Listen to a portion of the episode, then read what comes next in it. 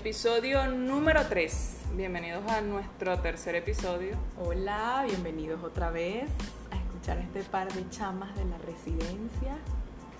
Pues nuestro tema de hoy, nuestro tercer tema, es ¿qué es sentirse realizada?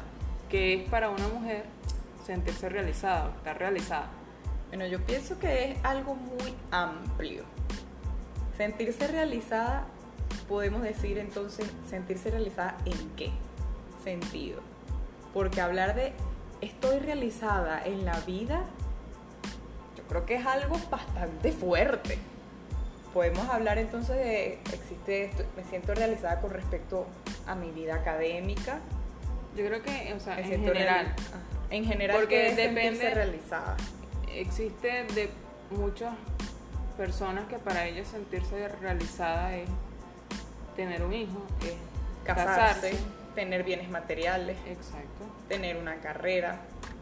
No necesariamente tiene que ser sentirse realizada o estar realizada, es lo mismo para una mujer que, que para todas. Es correcto. Yo pienso que es algo individual. El hecho de decir una mujer está realizada cuando está mal dicho. Porque yo no puedo sentirme realizada con lo mismo que tú te sientes realizada. Y creo que ninguna de nuestras oyentes va a pensar igual que nosotras con respecto a me siento realizada. Claro. Es como cum- cumplir una meta. Que cada quien cumpla su, su meta y diga, bueno, ya es. Su proyecto de vida. De Hice repente lo que quería. Exacto. Lo que para mí es mi meta, de repente para ti no lo sea. Y es a lo que vamos en este tercer episodio. No podemos decir entonces que una mujer se siente realizada cuando, por ejemplo, cumple todos los estigmas que le establece la sociedad, que son cuáles? Tener hijos, Casarse, casarse. estar en la casa, Sí. Que debes tener una carrera profesional, no necesariamente. No necesariamente muchas mujeres, no solo mujeres, hombres y mujeres pueden realizar su vida y sentirse, valga la redundancia, realizados sin tener una profesión. Claro. Es algo muy normal, muchos se dedican desde muy jóvenes a trabajar y por allí empieza su realización, por allí empieza su proyecto de vida y es algo que es normal y está bien, siempre y cuando sea lo que a ti te guste. Se sienten realizados al tener un buen trabajo, Correcto. eh, O al, comprarse, o al comprarse un buen carro, ¿por qué no? una casa. una casa propia. O ve, esto es algo muy personal, pero yo siento que yo me sentiría realizada si viajo a muchos países. Es algo que yo diría, bueno, he viajado a muchos sitios, me siento realizada. Me tomo una cerveza, me siento realizada. Eso es, es, es- es- por aquí La realiza. ah, pero es que qué sencillo es sentirse Qué realizada. sencillo En realidad no es tan sencillo. No, no es tan sencillo. Estábamos un poco con la parte jocosa de esta conversación que tenemos hoy. Y bueno, debemos quitarnos de la mente cumplirle los deseos a los demás. Claro, porque la sociedad tiene en mente como que la realización es que nosotros cumplamos los objetivos que ellos desean. Y que todo es en una línea y que todo lleva un orden específico. O sea, empiezas, ya, creces, estudias. Entonces, después de que estudias, eh, trabajas. Pero entonces, si estás trabajando, eres exitosa, igual te falta algo. Y la gente, la sociedad te vuelve a decir, bueno, ajá, y, y tú no tienes novio. ¿Cuándo te vas a casar? ¿Cuándo te vas a casar? No, cuando ya tienes el novio o la novia, porque aquí somos inclusivas, inclusivos todos. ¿Cuándo te vas a Si tienes casar? tu pareja, ¿cuándo te vas a casar? ¿Cuándo vas a sentar cabeza? Entonces después si te casas, bueno, pero ¿para cuándo vas a dejar a los muchachos? Mira, ya tienes más de 30 años, eso es otra cosa. Que te ponen edad. Te ponen la edad porque te dicen, para "Mm, todo". mira, y te ponen el reloj, ¿para cuándo? Sí. Ya tú tienes 32 años, ¿para cuándo te vas a casar? Y uno, claro, nosotros no tenemos esa edad, no vayan a creer eso. Yo creo que deben creer que nosotras tenemos como 40. Sí, ya la gente que nos escucha debe pensar, bueno, pero estas ya están realizadas, pero no. ¿No? Todavía nos falta mucho para alcanzar eso. Sí. Como otras personas que te establecen o te hasta te calculan y todo.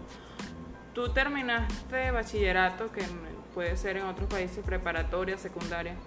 Tú terminaste en tal año y tu carrera que iniciaste dura tantos años. Eso quiere decir Por que ejemplo, ya- medicina dura seis años y tú te graduaste, yo, en el 2012. yo en el 2013. es decir, que ya tú deberías ser médico. Por supuesto. Y eso es algo que la, la gente, ay, no te has graduado. Y uno, eso va en tipos de preguntas que es otro episodio que les Sí. mostraremos o que les compartiremos próximamente. Pero entonces es eso, pues, es, bueno, es mi tiempo.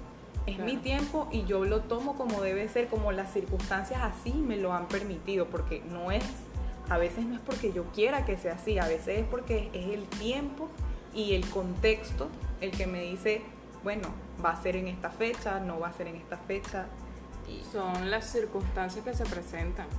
Es correcto. No todo depende de, de nosotros, del esfuerzo en el que nos dediquemos a realizar las cosas. Influyen muchos factores también. Además, aquí nadie está corriendo con nadie ni compitiendo con- Exacto, aquí cada quien es O muy- nos vamos a morir acompañados, porque si esa persona que está compitiendo, cuando yo me vaya a morir, se va a morir conmigo. Excelente, competimos todos, pero así no es verdad. Cada quien se va a la tumba solito.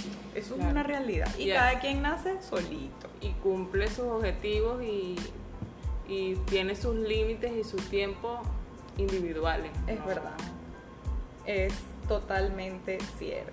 Igual que te comparan y te dicen, el hijo de, ful- de fulanito estudia la misma carrera que tú, pero la estudia, la estudió en tal universidad, tal universidad es privada, Y tal universidad No eh, separa. separa, no tiene conflictos con respecto a, bueno, eh, no pagan, a los profesores no le pagan. No hay ese tipo de problemas. Creo o que puedes adelantar porque hacen porque haces verano, eso es, es- es frecuente. es- en una universidad privada no se pierde tiempo. Por lo- estamos hablando en Venezuela para los que nos escuchan y no son del país, estamos en Venezuela y en una universidad privada no se pierde tiempo. Nosotras sabemos lo que es estudiar en una universidad pública en Venezuela y no, Y no necesariamente una universidad pública, porque sabemos que hay universidades públicas que no que no separan. Es correcto. Pero estudiamos en, un, en una clasificación de universidades, como les llaman aquí, autónomas, autónomas. que ellas se toman su tiempo para todo, su Para autonomía. Es pensar. Su, su autonomía. Su autonomía para- es pararse siete meses. Sí, sí, su autonomía es muy amplia. Entonces, eh, no ponga fecha, señor, señora que nos escucha, joven, chico, chica, no le ponga fecha ni a su hijo, ni a su vecina, ni a su amigo, ni a su hermana, no le ponga una fecha de, bueno, ya debes estar graduado, ya tienes que estar trabajando o no has conseguido trabajo. Ajá, ¿y para cuándo un novio? Yo nunca te he conocido un novio. Eso es una pregunta muy frecuente. ¿Y para cuándo Sí. el novio? Ya Pero- va. De repente la realización para una mujer no es tener una pareja. Claro. Eso es algo que puede ser frecuente. O Yo- quizás quiere cumplir un objetivo primero Correcto. y luego se Compartir eso, con otra persona. con alguien más. Igual con el tema de los hijos. De repente hay personas que, hay mujeres que no quieren, Tener hijos. respetan lo que es ser madre, respetan a las madres, pero oye, en mi proyecto de vida no está ser madre. Claro. Tengo que respetarlo. Tengo que respetar, como, pa- como Y eso es parte de algo la muy sociedad, tengo criticado. Como que, pero ¿por qué no quieres tener hijos? No, y te Te dicen, vas a quedar sola. Exacto, y te dicen, pero si las mujeres deben ser madres, o sea, ¿por qué deben ser madres? ¿Por cuál es, cuál es la explicación de sí, hay que ser madre? O sea, volvemos a la pregunta, es que si no soy madre, no voy a estar realizada en mi vida. Entonces volvemos al tema de lo que para todo el mundo es, lo que debe ser, y no es así. Es lo que para mí tiene que ser, es lo que yo quiera, es lo que a mí me guste, es cuando yo lo quiera y cuando yo lo decida. Claro. Y no, no debemos obligarnos ni, ni tratar de complacer a los demás. No, porque ese es un error que también la gente cae, que bueno, tengo que complacer a los demás y resulta que está siendo infeliz Está tratando siendo de infeliz, complacer a, los- verdad. a los Y otros. pasa con cualquier cosa, Sí. con tus metas, con tus proyectos, con tus relaciones, con todo. Entonces, Desde, por ejemplo, cuando un muchacho o una persona sale de bachillerato y quiere estudiar algo, pero resulta que los papás quieren que estudie otra cosa. es verdad. Y estudian esa carrera para complacer a sus A padres. un tercero, a una tercera persona Entonces está mal. terminan la carrera, no la van a ejercer porque no les gusta. Es correcto. no son felices ejerciendo esa Ejerciendo carrera eso. y terminan haciendo una cosa que no tiene nada que ver con lo que invirtieron el tiempo por cinco o para seis complacer a alguien más y no te das cuenta que en ese tiempo tú también fuiste infeliz tratando de complacer a esa persona. Es verdad. Y aquí voy a, a mencionarles rápidamente algo que siempre me ha dicho mi papá y que lo quiero mucho y lo extraño, por cierto, porque como soy una chama de residencia, no vivo con él. eh, tengo ya, gracias a esta cuarentena, bastante tiempo que no lo veo. Y algo que él siempre me ha dicho es que hay dos cosas, no nada más para las mujeres, para cualquier ser humano hay dos cosas que uno debe saber escoger bien. La primera es a lo que te vas a dedicar por el resto de tu vida. Si vas a estudiar una carrera tienes que escogerla bien. Si te vas a dedicar a algo, a algún empleo, tienes que saber a cuál y qué cosa te puede gustar por el resto de tu vida, porque es algo que no va a cambiar. Y la segunda, ¿quién va a ser la persona que te va a acompañar si está en tus planes que haya alguien que te quiera acompañar? Tienes que escogerlo muy bien. Son dos decisiones importantes en la vida y lo ideal es que no cometas errores escogiendo ninguna de las dos. Claro. O sea que lo que te lo que vayas a decidir te tiene que gustar mucho. Te tiene que gustar mucho y solo te tiene que gustar a ti. Claro. Que caemos en lo que tú dices, no es que, ay, a, a mi papá le gusta esto, a mi mamá le gusta esto, entonces yo voy a hacer esto. No, es lo que yo quiera, es lo que yo decida. Porque mi realización es Eh, para realizar para mi yo sueño, sentirme es realizada. para yo ser feliz. Es correcto. Y así me siento realizada. Claro. Entonces, si volvemos al inicio de este podcast, de este episodio, y te pregunto, María José, ¿qué es para ti sentirte realizada? ¿Tú qué me podrías decir? Bueno, para mí sentirme realizada es, primero, o sea, sería cumplir demasiadas metas. Es correcto. La principal es la que empezamos en el 2014. Sí. Usé, gracias, se te aprecia bastante. Mm, Situación país también. Pero bueno, es algo- cumplir esa meta, esa que meta es que- graduarnos. Claro, porque uno no debe dejar las cosas a medias. Y, y lo, hemos, lo hemos pensado infinidad de veces, todos los años, todos los días lo pensamos, pero sabemos que no lo podemos dejar Que así no, como así. sí, esa es la única relación tóxica Eh, que yo de verdad quiero. Es verdad, la única relación tóxica que yo tengo y que quiero tener es, Es con, con la, carrera, sí. Es verdad. Porque la quieres dejar, pero no puedes. No, Y no es porque no puedes por presión de los demás, es que tú no, o sea, puedes llorar, puedes patalear, porque lo hemos hecho. pero mm, dices me voy, ¿no? O sea, o tal vez piensas me voy, pero cuando dices, ajá, te vas a ir. ¿Para dónde me voy a ir? ¿Para dónde? Es O correcto. sea, de verdad que para dónde, ¿qué voy a hacer? ¿Voy a estudiar algo más? A mi edad voy a empezar otra, a mi, sí, cualquiera, a mis, 30, a mis 49.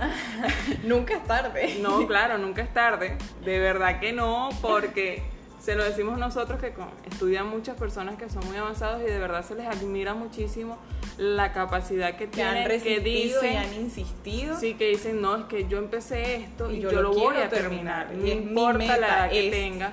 Porque cuando ellos lo terminen, tal vez se van a sentir realizados. Claro. Exacto. Y eso es, y, y porque es un sueño que van a, que cumplen y de verdad que no hay nada que nos haga más felices que cumplir un sueño. Es verdad.